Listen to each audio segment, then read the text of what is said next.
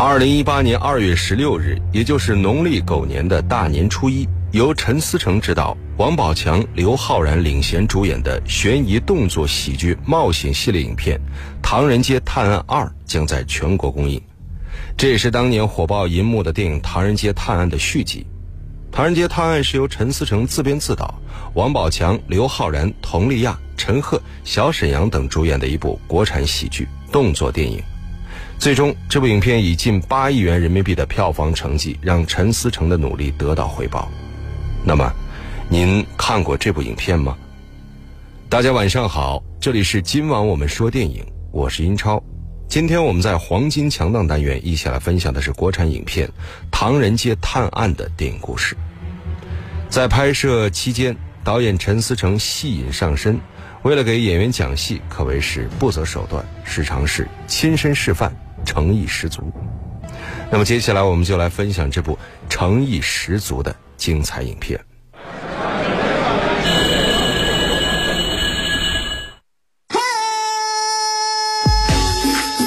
流行时尚，电影院线说了算；话题谈资，电影票房说了算；热门佳作，潮流新宠，影展巨制，再铸辉煌。黄金强大，天赋异禀的结巴少年秦风，警校落榜，被姥姥送到泰国找远房表舅唐仁散心。唐仁号称唐人街第一神探，实则却是一个坏大叔。二人在一夜花天酒地之后，唐仁却突然沦为了离奇凶案的嫌疑人。三个月之前，唐人街四家金行在一夜之间遭窃。丢失金条金块一百零一公斤。经过调查，警探黄兰登最先锁定的一个盗窃团伙就是宋帕工坊的手工匠人宋帕，而且黄兰登最后确认失窃的黄金也藏在宋帕的工坊之中。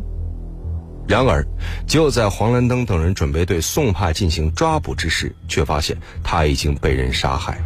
于是，黄兰登立刻展开排查。确定进入宋帕工坊的入口只有一个，而且根据那儿的监控录像显示，在宋帕遇害前一周内，除了唐人之外，再无其他人进入过宋帕工坊。因此，警方立刻对唐人展开全城通缉，害得唐人和秦风不得不亡命天涯。与此同时，无敌幸运的警察草包昆泰，穷凶极恶的匪帮三人组。北哥、越南仔、金刚，美艳风骚的老板娘阿香等悉数登场。为了活命，唐人请求多年的好友昆泰帮自己找了一条船，打算离开泰国。而秦风则趁机向昆泰要了一份案情报告。在等船的间隙，秦风看了那份报告，同时也开始有点怀疑唐人。你真没杀人？当然，我真没有杀人啊！那那你去去那儿干嘛？我那天在打牌，接到了一个陌生人的电话。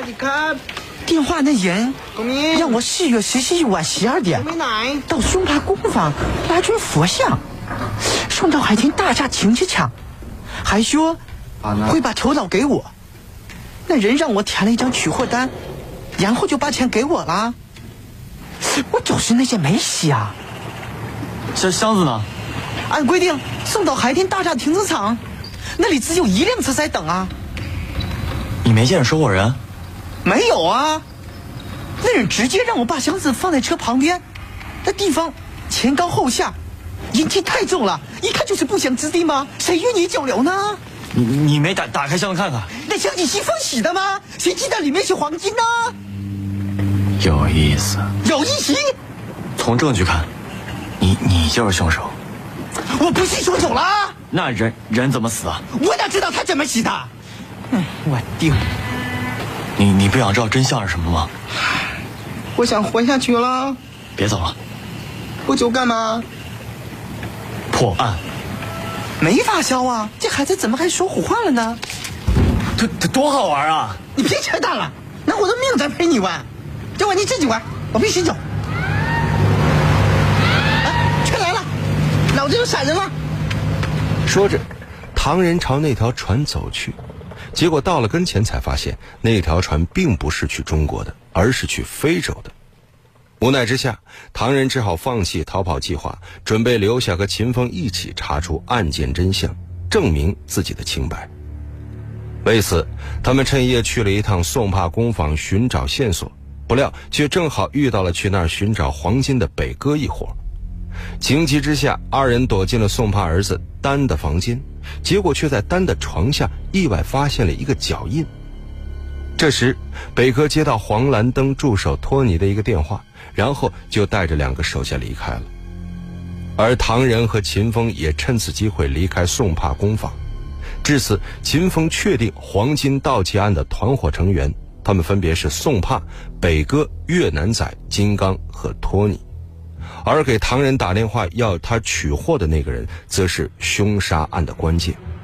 随后，唐仁按照秦风的要求。让昆泰帮他从警察局弄到了宋帕的详细资料和他近半年的消费清单。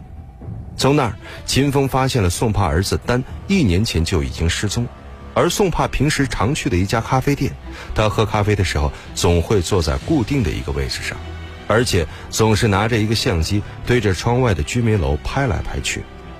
为了弄清楚宋帕到底在拍什么，唐人和秦风清查了居民楼的住户登记册。结果发现，居民楼还真有一户人家的小女孩跟丹一个学校。于是，唐人和秦风敲响那户人家的门，而开门的人正是那个小女孩思诺。中国人？对呀，你也是啊，小妹妹太巧了。看，我们是警察，可不可以问你几句话啊？嗯。你叫什么名字啊？我叫斯诺。大人不在，爸爸上工了。你这么小也可以当警察？他是我的舅舅了。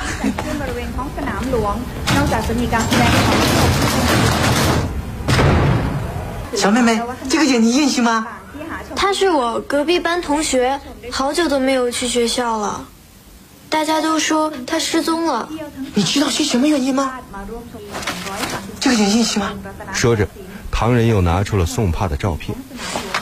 那你有没有感觉最近有人在跟踪你呀？没有啊。那最最近有没有什么怪事发生？或者遇到什么怪人呢？你们算吗？看到电视里正在播报自己的凶杀新闻，二人赶紧转移了斯诺的注意力。你你干嘛？你。真好看，谢谢。就这样，二人离开了斯诺的家，但他们刚到楼下就被金店严先生的人抓了起来。严先生号称唐人街教父，唐人街一大半的金铺都是他开的，而这一次失窃的那箱金子也都归于他名下的金铺。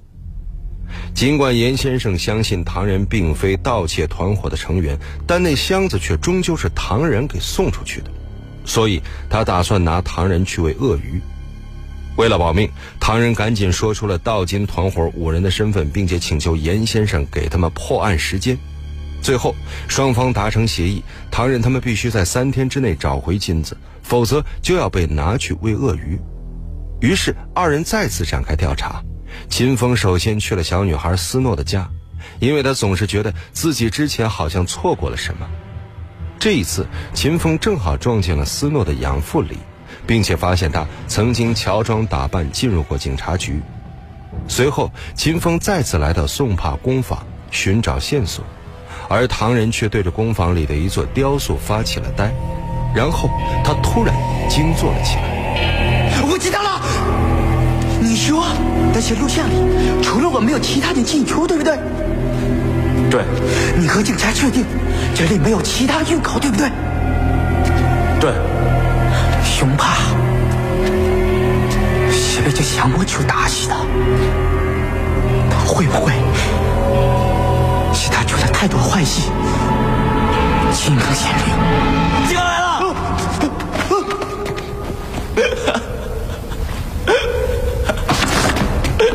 这么恐怖的事，你还笑得出来？监视器内容七天会自动覆盖，什么意思？我我？不相信什么鬼神，唯唯一的解释，凶手一周前就藏在这儿了。什么？一周前就藏在这了？这这怎么可能呢？歌野精武的求求道者秘史，凶手为了杀人，躲在天井里一个月。大哥，那是小说吧？福尔摩斯说过，排除所有不可能，剩下那个多不可思议，都是事实真相。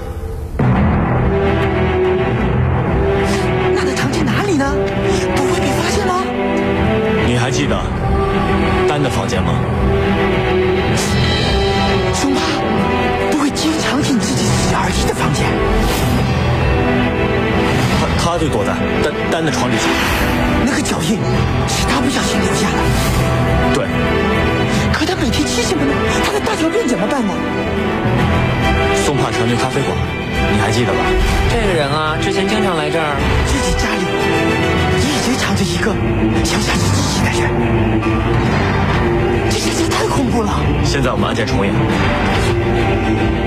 这个理由吗？要要破解罪恶，就必须接近他，甚至成为他。我演你，你演宋帕。通过案件重演，秦风确定唐人取货那一天见到的宋帕并非真正的宋帕，而是凶手假扮的。所以那天晚上，他故意不让唐人看到自己的脸。然而，就在二人确定这一点的时候，一个面具人突然出现，袭击了他们。而后，那个面具人纵火烧了宋帕工坊。唐人见势不对，拉着秦风就往外跑，但秦风却硬是掉头跑了进去，为的就是抢救宋帕电脑桌上的小蓝牙音箱。不过，最后终究是有惊无险，二人都顺利逃了出去。但就在这时，托尼打来电话，说自己绑架了唐人的暗恋对象阿香。秦风明白，托尼是为了黄金而来，因为警方的误导，他和北哥几个人都误以为黄金落入唐人手中。在拯救阿香的过程中，托尼扣动扳机打伤阿香，唐人也借机把托尼打成重伤。随后，唐人他们赶紧把阿香送到医院，结果黄兰登带人尾随而至。为了脱身，秦风故意把他们二人的行踪暴露给了北哥一伙，结果北哥一伙来到医院，正好与黄兰登等人遭遇，最终北哥手下金刚被当场击毙，北哥和越南仔也被带回警局。至于唐人和秦风，则趁乱逃出了医院。这时，秦风也几乎确认斯诺的养父李就是杀害宋帕的凶手。于是，二人再次来到斯诺家，结果却发现，服了安眠药的斯诺正躺在地上，旁边还有一本正在燃烧的日记本。这时，秦风赶紧扑灭了火，并把斯诺送到医院。就在这时，阴魂不散的黄兰登又出现在医院，于是双方再次展开了追逐战。紧急时刻，秦风打算最后搏一把，再去宋帕工坊寻找黄金。二人搜遍宋帕工坊，最后在一尊塑像之中发现暗藏的黄金。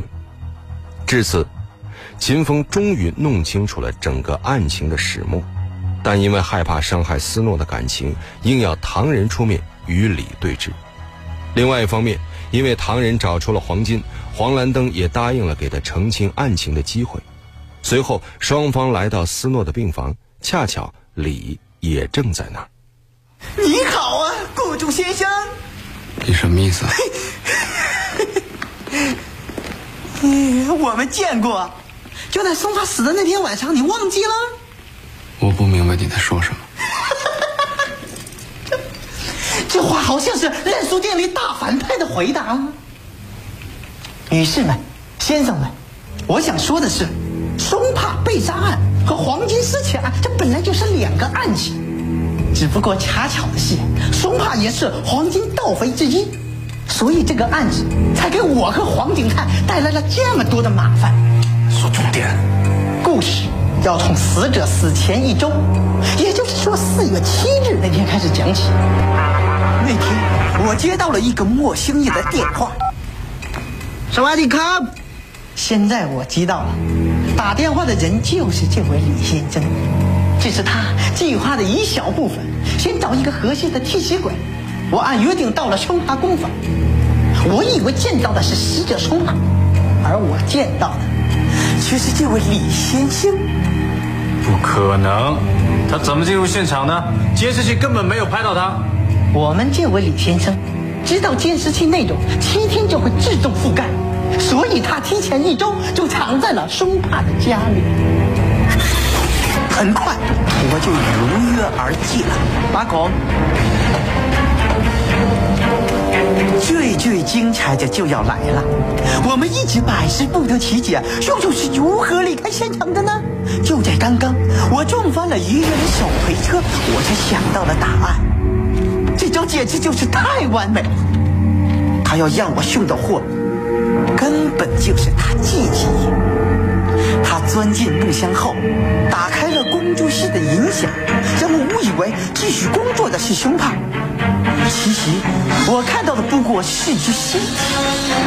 他从里面锁住的香气，我以为我运出去的是佛像，你们以为我运出去的是黄金，谁都没有想到，我运出去的却是他，杀人凶手。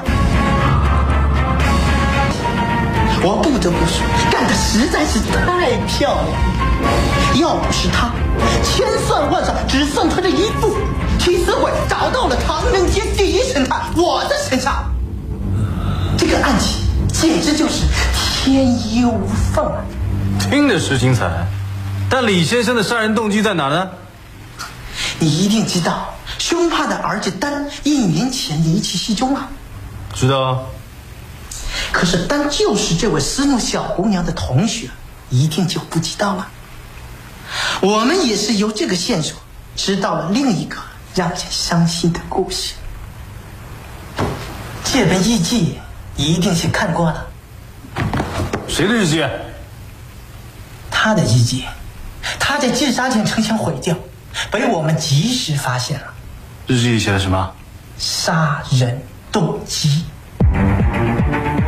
希诺的日记详细记录了凶帕在儿子失踪后心里想产生的异化，他开始跟踪自己儿子的同学，这么变态啊！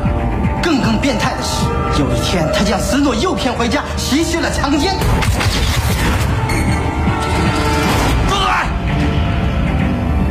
女孩子羞于说出这一切，只能将心碎的经历都记录在这日记里，而某天。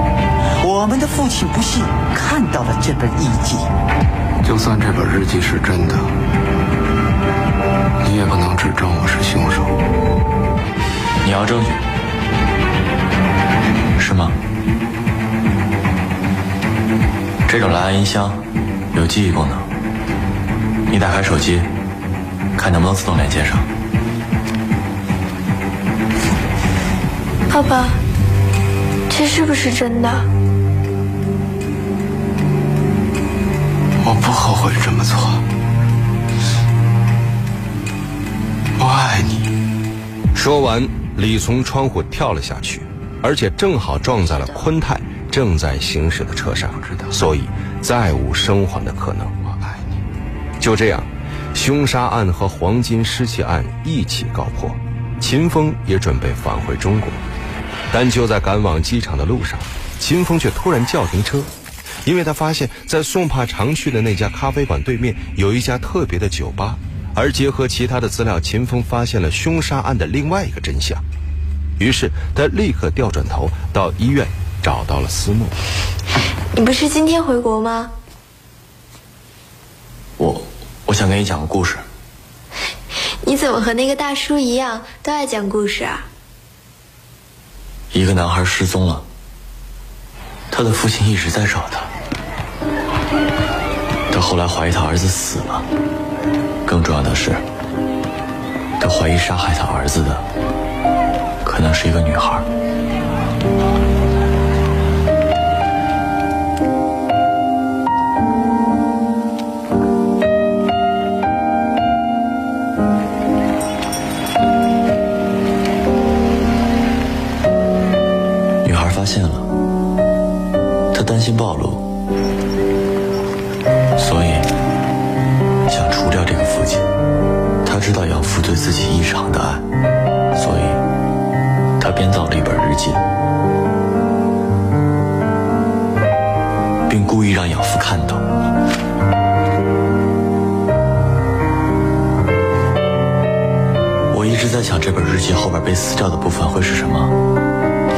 是什么不想给我们看的？也许是杀人方法吧。我如果能杀死他，我会先找到一辆报废的车和一个替死鬼。我会在监控录像覆盖前潜入他家。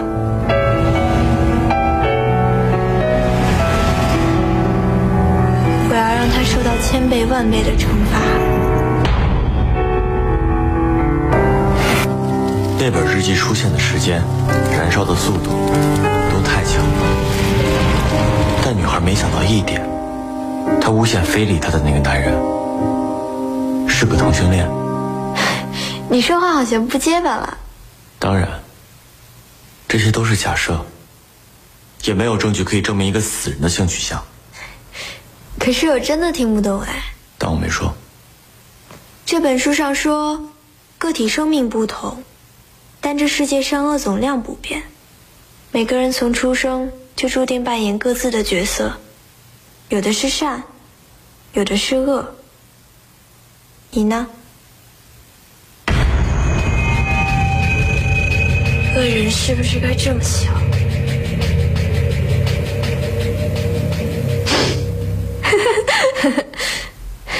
看到斯诺惊悚的笑容，秦风心里打了个冷战。但事已至此，他也不想再说什么，只是提醒斯诺以后要简单的生活。电影是梦想与现实的碰撞。你已经有了洞察力，你有。电影是光与影的交流。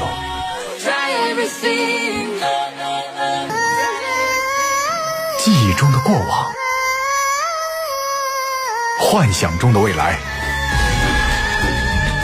今晚我们说电影，精彩上映。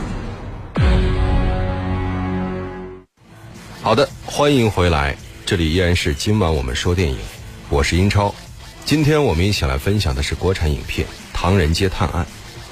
影片当中，唐人的扮演者王宝强在拍戏期间真的摔掉了一颗牙，于是干脆他就镶了一颗金牙，这也和自己在影片当中浮夸的造型相得益彰。节目最后，我们一起来分享南征北战组合演唱的《萨瓦迪卡》。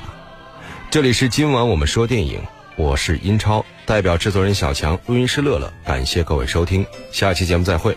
稍后为您播出的是广播剧场。